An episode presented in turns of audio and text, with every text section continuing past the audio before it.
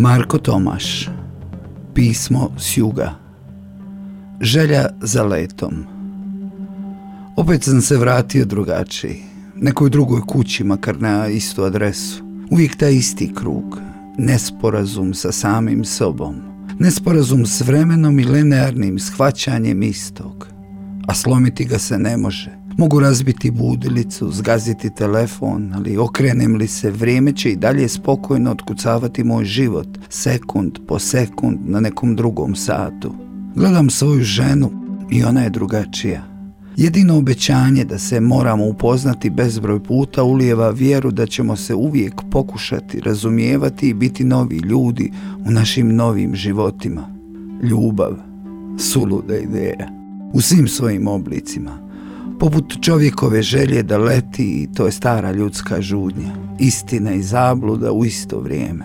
Motor opstanka, kako je jednom rekao Mehmed, ipak i destruktivna sila poput bombe koja fiuče kroz zrak iznad japanskih otoka i mučninom završava dugačku bolest zvanu rat.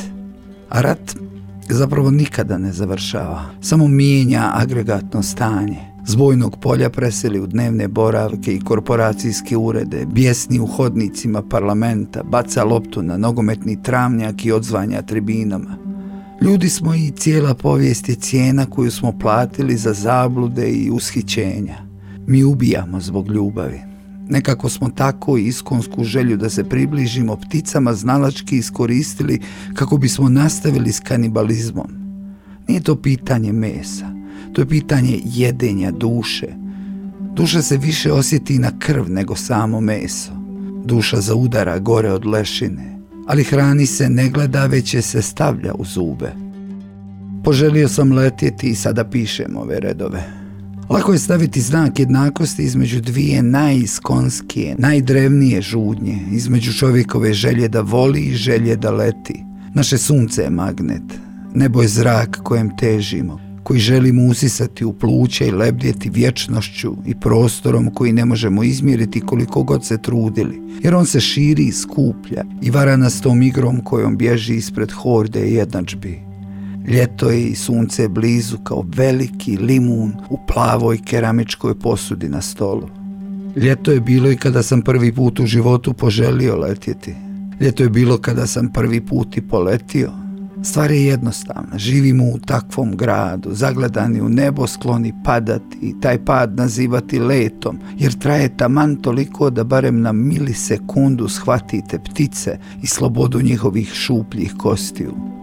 Skloni poetiziranju i mitologizaciji svega i svačega mi smo skok proglasili letom. A skakanje je, kako god to patetično zvučalo, nešto što je u Mostaru nasljedno poput kakve bolesti, koja jeste bolest, ali niti vam radi stalne probleme, niti se od nje umire, tek nije u okviru normalnih vrijednosti. Ludaci često imaju savršenu krvnu sliku, rekao mi je jednom jedan poznanik. Privlačnost rijeke je neobjašnjiva.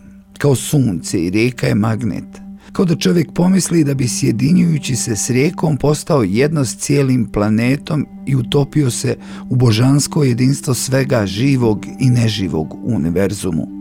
Ako je posmatrate dovoljno dugo s obale ili mosta, sasvim je sve jedno, misli će vam postati čiste, jer rijeka smiruje i čisti unutarnji nemir, ali u jednom trenutku vama će se probuditi ne misao, već želja da se bacite u rijeku. Njena struja vas vuče, zove k sebi, kao da je zvuk njezinih brzaka, ona pjesma sirena koju u životu možete čuti samo jednom, ali i to kao da se nije dogodilo, jer nakon te pjesme više nećete biti svjedok. Vašem putovanju je tu kraj ili možda ipak tek počinje u nekom paralelnom svijetu s onu stranu dubine rijeke. Letjeti znači vinuti se u visine, oduprijeti se gravitaciji i putovati zrakom.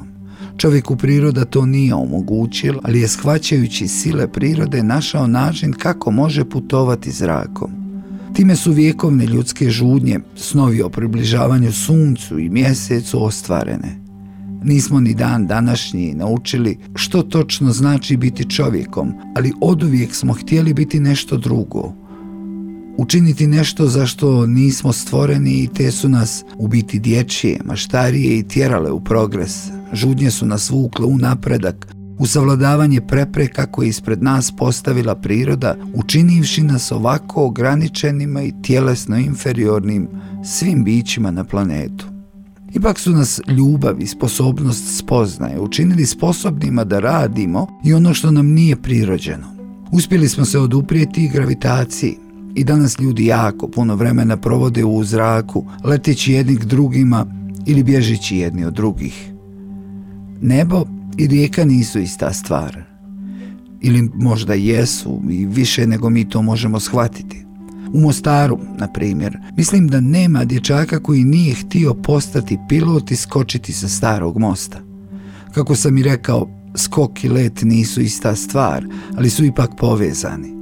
Odvojiti se od gravitacijske sile i prepustiti se istoj može pružiti jednak adrenalinski užitak. U to sam se i sam uvjerio. Kad odrastete u Mostaru, odgajani ste u jednoj specifičnoj mikrokulturi u kojoj je plivanje u divljoj rijeci kao i skakanje u nju s manjih i većih visina potpuno normalna stvar.